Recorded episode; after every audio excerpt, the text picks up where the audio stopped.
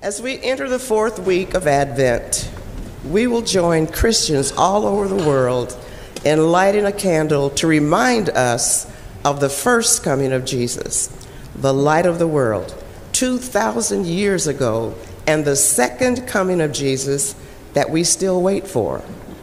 We light the fourth candle in love. Jesus Christ is the light of the world. Amen. Would you stand with me as I read the scripture for this morning? 1 John 4 7 through 21. Beloved, let us love one another, for love is of God. And whoever loves has been born of God and knows God. Anyone who does not love does not know God, because God is love. In this, the love of God has made manifest among us that God sent his only Son into the world so that we might live through him.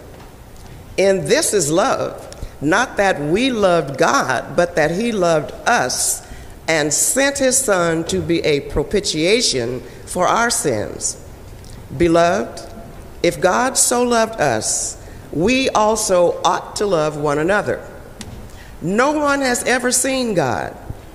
If we love one another, God abides in us, and his love is perfected in us.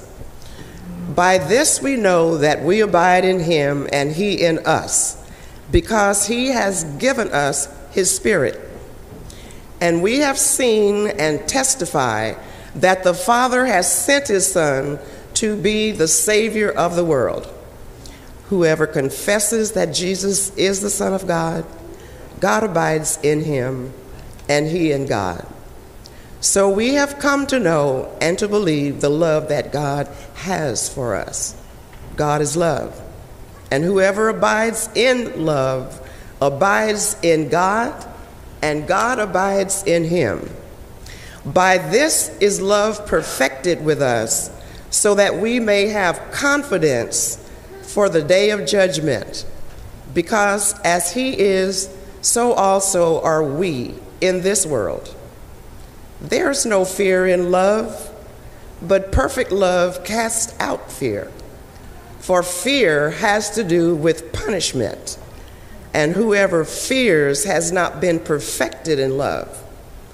We love because he first loved us. And if anyone says, I love God, and hates his brother, he's a liar. For he who does not love his brother whom he has seen cannot love God whom he has not seen. And this commandment we have from him whoever loves God must also love his brother. This is the word of God. You may be seated. Well, thank you, Vivian. Um, just going to get to the heart of the matter here. Are you worthy of love?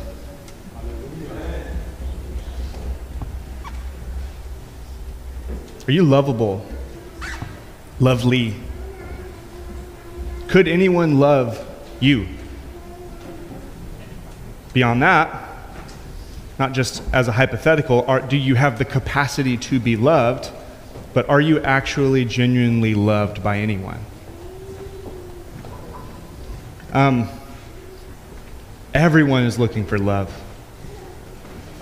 Oh, everyone is looking for love. Everyone desires to be loved. And despair kicks in when we don't have love, when we come to believe that we are unlovable. So much of our lives are organ- organized, whether consciously or subconsciously, around this pursuit of love, and sometimes to prove our actual loveliness, which is wrapped up in our dignity and our value. Some religions, including some Christian theology, foregrounds the doctrine of, uh, especially for Christians, but other religions have similar or overlapping concepts. But some Christian theology foregrounds the doctrine of sin or depravity to the point where you get something that is sometimes called worm theology, which basically says hum- humans are so awful and so unlovable and so disgusting, like a worm, that God just, he just has to hold his nose to come to pursue us or whatever else. Does God hate you? Maybe a little bit better. Does God tolerate you? American culture, it seems to me, basically affirms that everyone is intrinsically worthy of love until they cross a particular line, usually not defined until it's too late, at which point their dignity is irre- irrevocably removed, and along with it, their ability to be loved. Our culture's view is so flimsy and so cheap. Uh, family of origin. What does that tell you about your ability to be loved? By how we receive and give love in our families, or, or, or don't receive love, especially, we're often shaped in understanding how love works, what it is, whether or not we are uh, worthy of it or not. So I ask it again Are you worthy of love? You can't talk about Advent or Christmas or the second coming without talking about love because it's so intrinsic to the character of God and it's one of the key central themes and ideas that kind of undergirds the entire story that he's telling, not just in the Bible, the biblical narrative, but of, of redemptive history. The history of the universe itself is wrapped up in the question, this question, the question of love.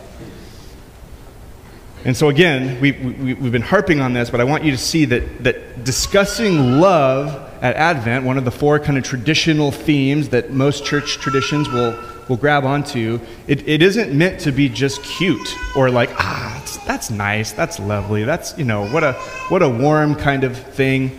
Uh, certainly, we want it to warm your heart, but at the end of the day, this is not some kind of little cutesy bonus. The question of love, what is it? Are you worthy of it? How do you get it? Do you already have it? If not, why not? If all of this is wrapped up in our deepest longings and needs as creatures, the way God designed us to be.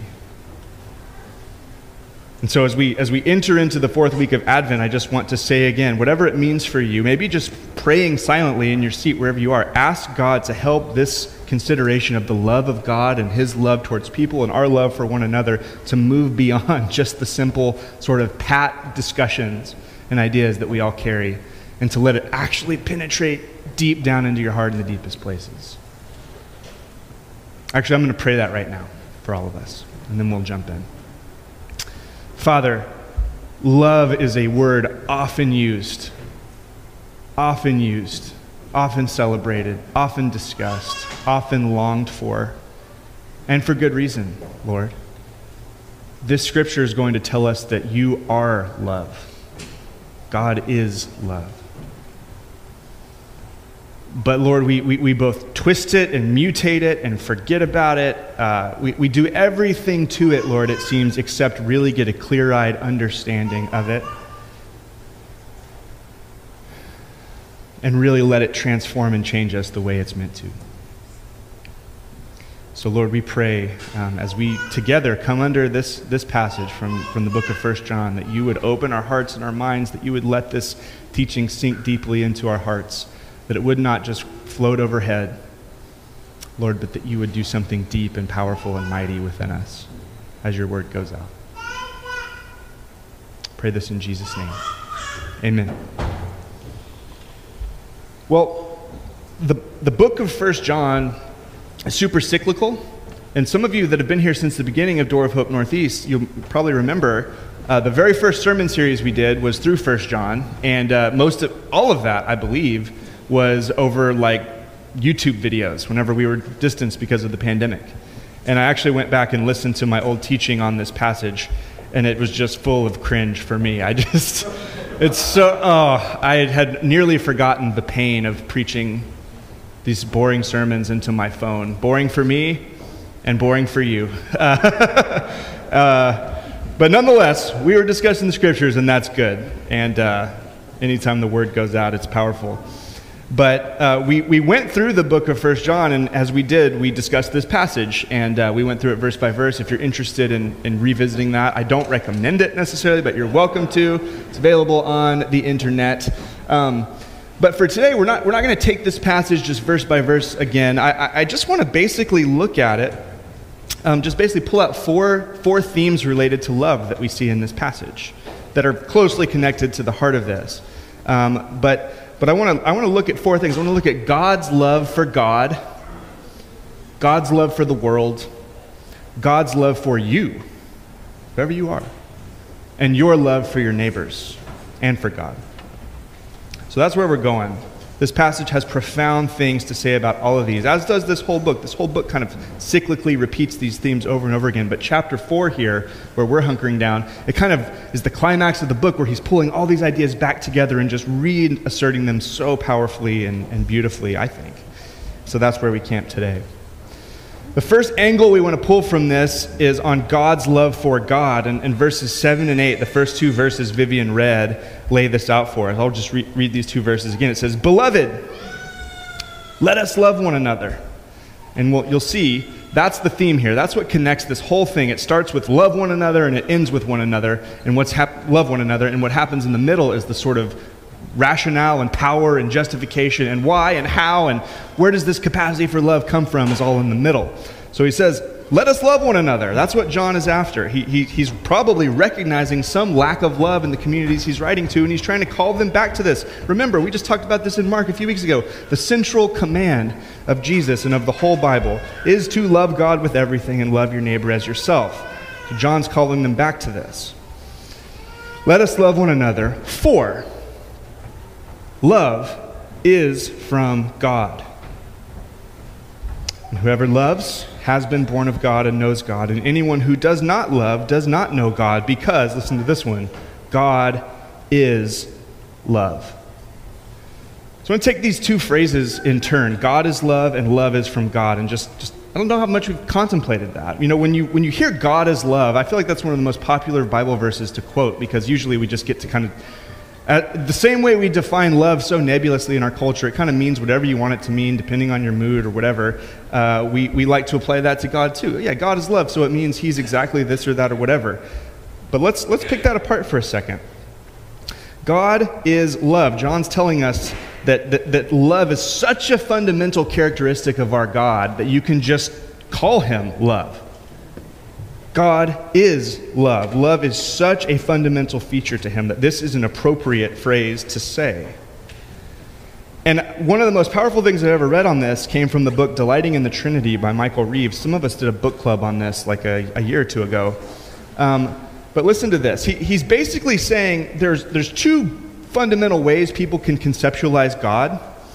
And depending on how you start, and whether or not you start where the Bible starts, of course, um, you end up in these very, very different places for surprising reasons. Here's, here's the first one he says. He says, one way to think about God is that he fundamentally is that he's the uncaused cause. And this is like the God of the philosopher. A lot of philosophers talk about God this way. You know, we, we first think of him as the sort of beginning of all reality. He's the one thing that was uncaused. He caused everything else. So, okay, I'll read the quote now. He's the uncaused cause. That's who he is. God is essentially the creator the one in charge. It all sounds very reasonable and unobjectionable, but if I do start there with that as my basic view of God, I will find every inch of my Christianity covered and wasted by the nastiest toxic fallout. First of all, if God's very identity is to be the creator, the ruler, then he needs a creation to rule in order to be who he is. For all his cosmic power, then, this God turns out to be pitifully weak. He needs us.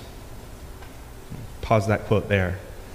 Saying if you start with a basic conception of God as He's ruler, He's powerful, He's creator, He's the uncaused cause, any of those things, you start with this God who, who fundamentally needs His creation to get His basic identity, right? He's incomplete until He has something to actually rule over.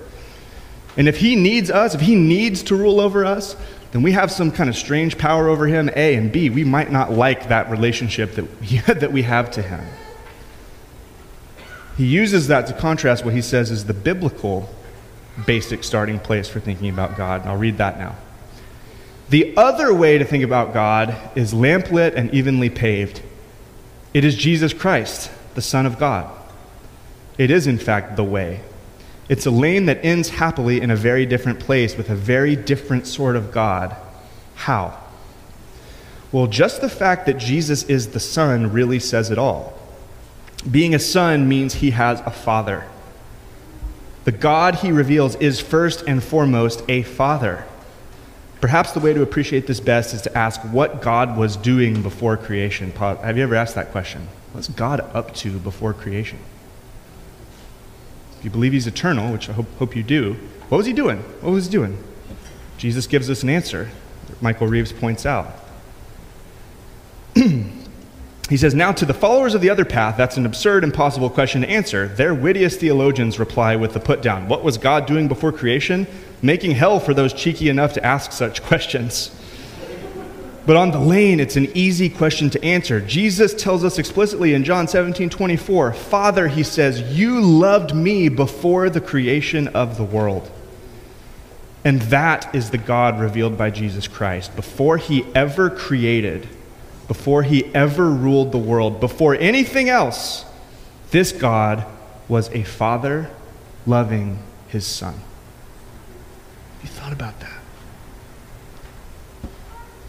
The doctrine of the Trinity, you start tracing this out. We, we, we see that uh, although it's mysterious, although it's confusing, although we can easily like lose our bearings when we think about the Trinity, it is a it's a hard thing to understand. It's full of mystery. We will never fully understand it this side of the new creation. If we even will then, I'm not sure. But here's, here's the idea God, one God, eternally existent as these three persons, as Father, Son, and Spirit, that means he has always existed in loving relationship within himself. Before he made a single thing outside of himself, there was this love relationship within himself between these persons that make up the Trinity.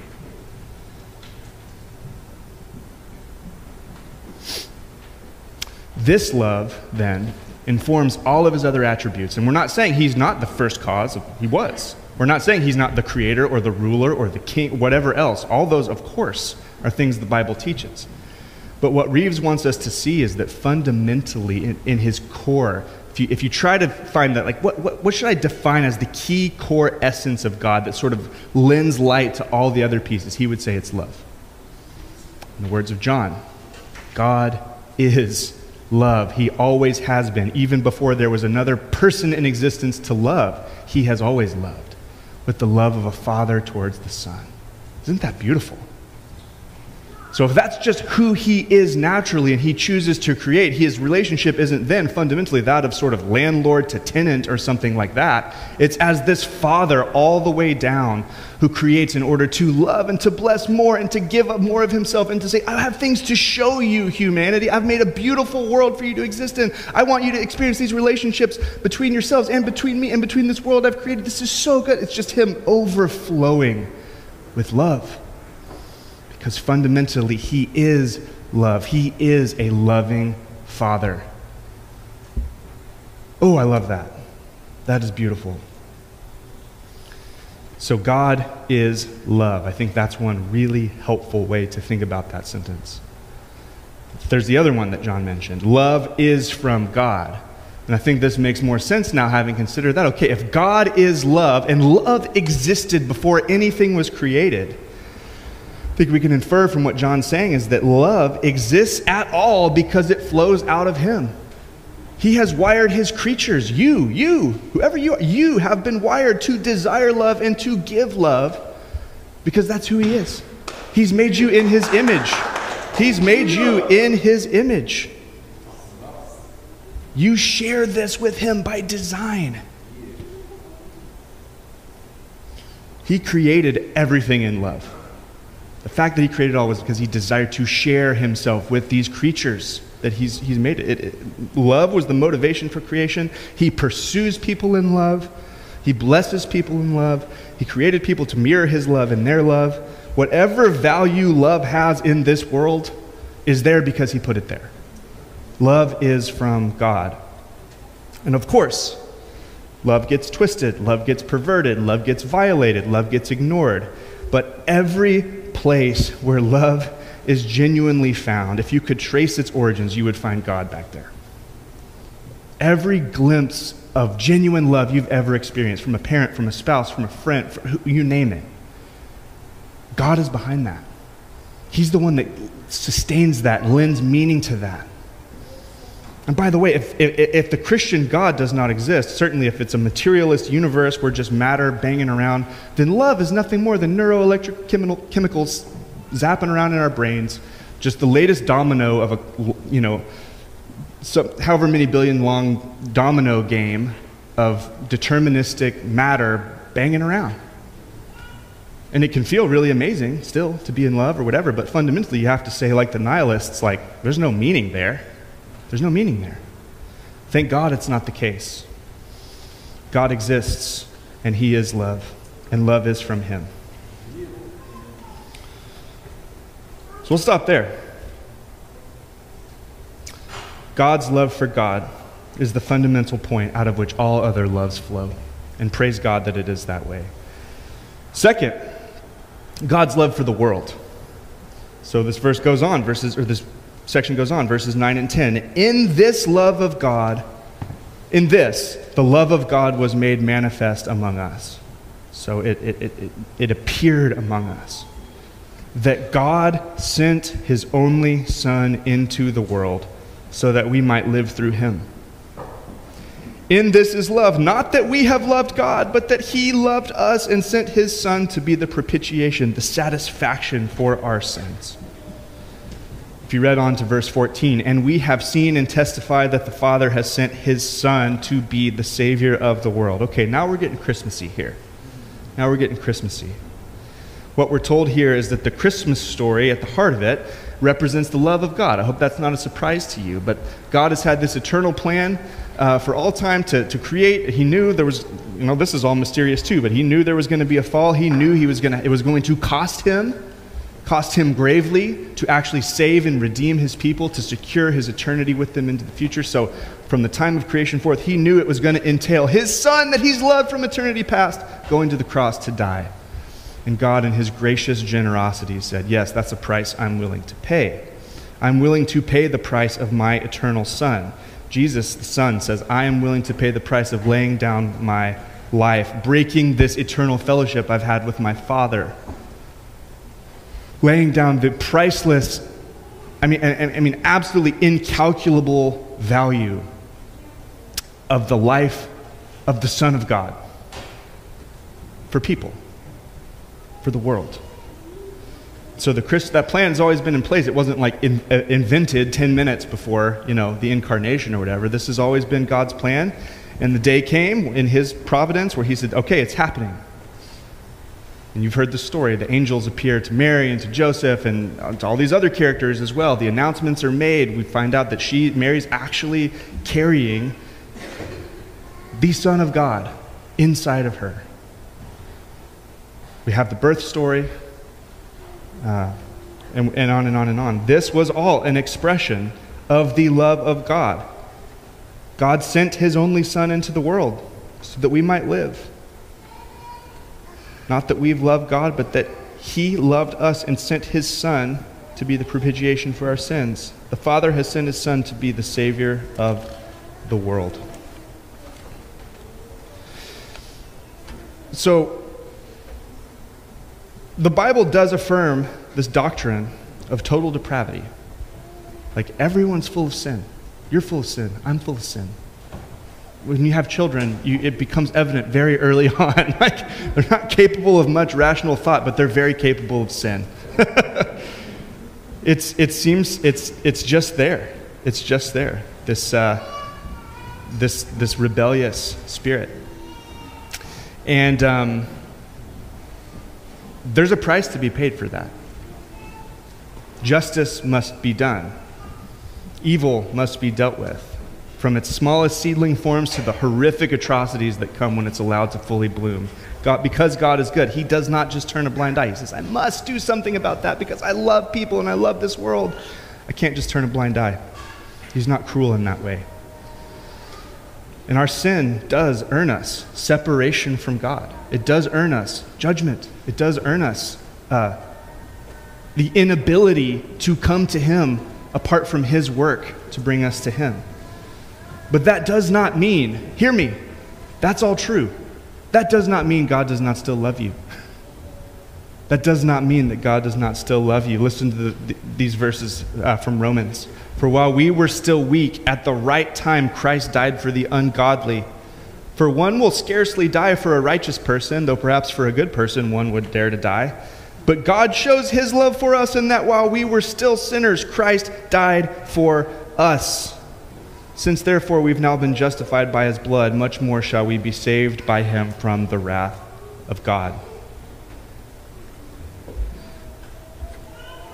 even mired in our sin, even with no way to claw ourselves back to Him, even with no way to paper over the messes that we've made of our own lives and in the lives of others, even, even the most horrible atrocities anyone in this room or anyone outside of this room has committed, despite all of that, in light of all of that, God still says, You are worth the sending of the eternal Son of God to die in your place. I, you are worth everything. There's no higher price to pay. There is no higher price to pay. The Christmas story is the turning point from where God, where God enters his people's story in this new way, all because of this love. And every bit of indignity he suffered from conception, and indignity started immediately with Mary's pregnancy. We've talked about that. The reputational smearing and the shame that would have come with a evidently like this conception out of wedlock and so on and so forth up through the story itself where jesus is born and these hump like there's no there's no place at the end so he's in with the animals and the hay and it's just like no place fit for a king certainly not the eternal king of the universe. Living an, a human life at this particular time and place under the oppression of the roman empire on israel all the way up through of course his ministry that we've been reading about in the gospel according to mark now for two years uh, where he's constantly dismissed, he's challenged, he's spit upon, and ultimately he's going to be beaten, crucified as a criminal, tortured, and killed. And all of that, all of that was not done begrudgingly.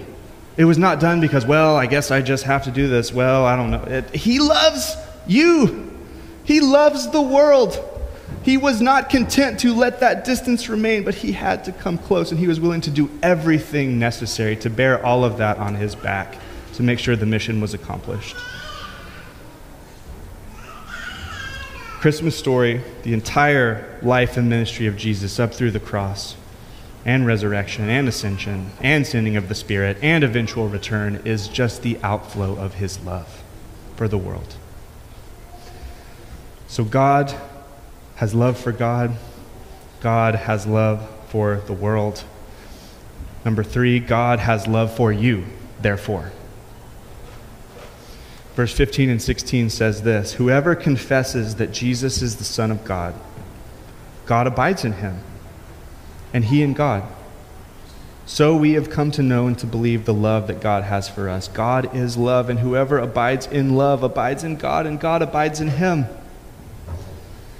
So, what he's saying here is that all that we've said, all in this previous move, movement, it applies not just to the world in general. You might be tempted to think, some of you, like, oh, well, you know, that sounds nice and good for like my really uh, respectable and lovable person that's sitting next to me, or my neighbor, or my mom, or my kid, or my friend, or someone who's way more worthy of the, these things than me. This would say, no, whoever, whoever, without discrimination, without distinction, confesses that Jesus is the Son God will come abide in him and he in God. Whoever you are, I believe you can rest confidently in the truth that God loves you. In fact, I'll say it again every good thing that you've ever encountered, if the Bible is true, I submit to you it is, what it's claiming is that every good thing you've ever encountered in this life flows from His love and is a signpost pointing toward it. Every moment of genuine joy you've ever experienced is not just a random happenstance of history, it's the gracious kindness of a God who wants to bless you. Oh, man.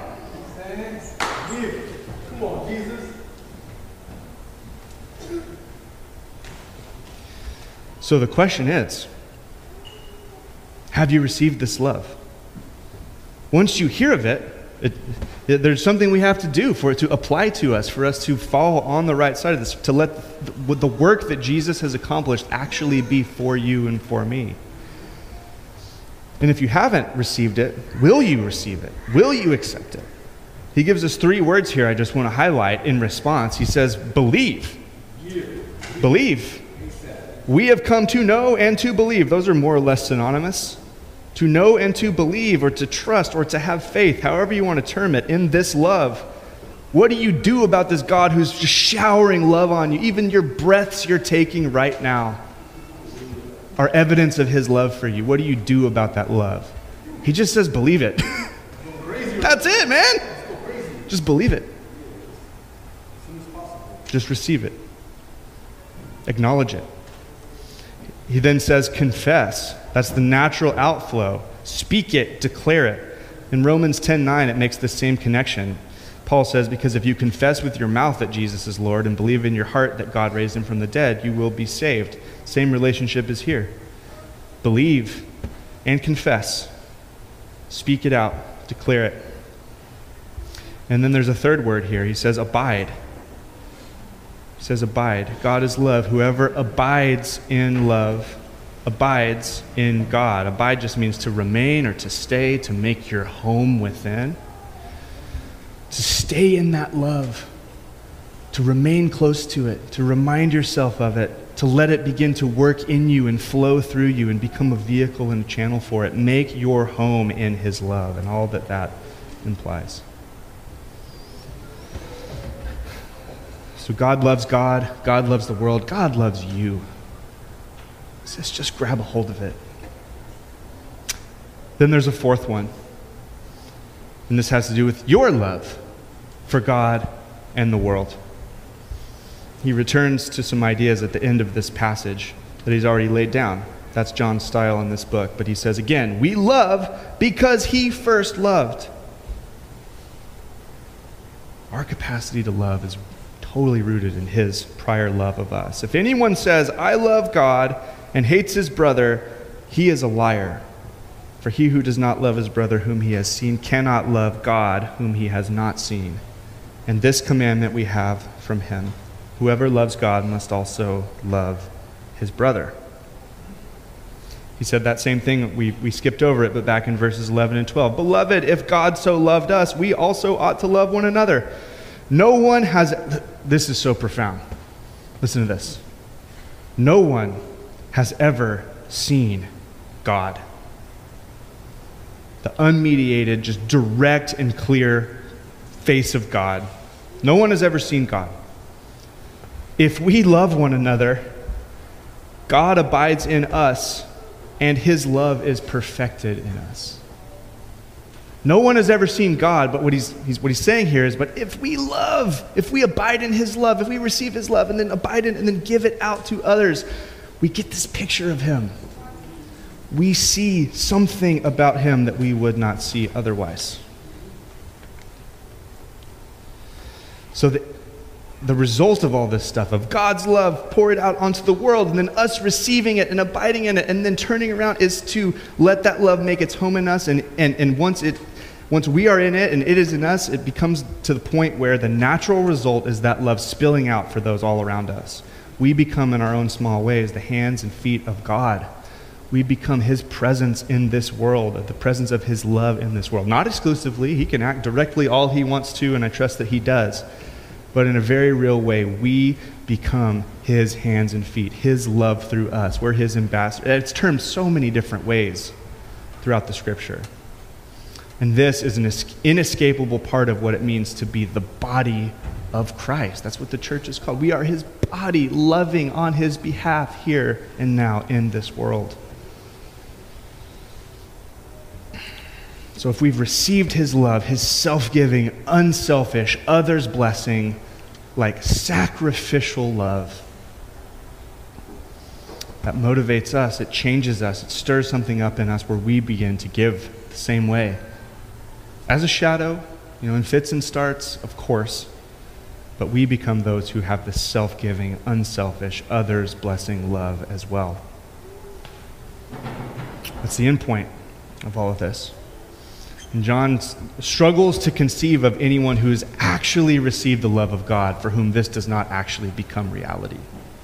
This is the natural course of things, according to him. lately, my three year old has recently been saying, he said it a lot in the last month. It's very interesting. He's just been saying, Dad, and it's not like accusatory or anything. In fact, I'm not even sure that he knows that I'm a pastor, so I don't think he's like trying to twist a knife or something.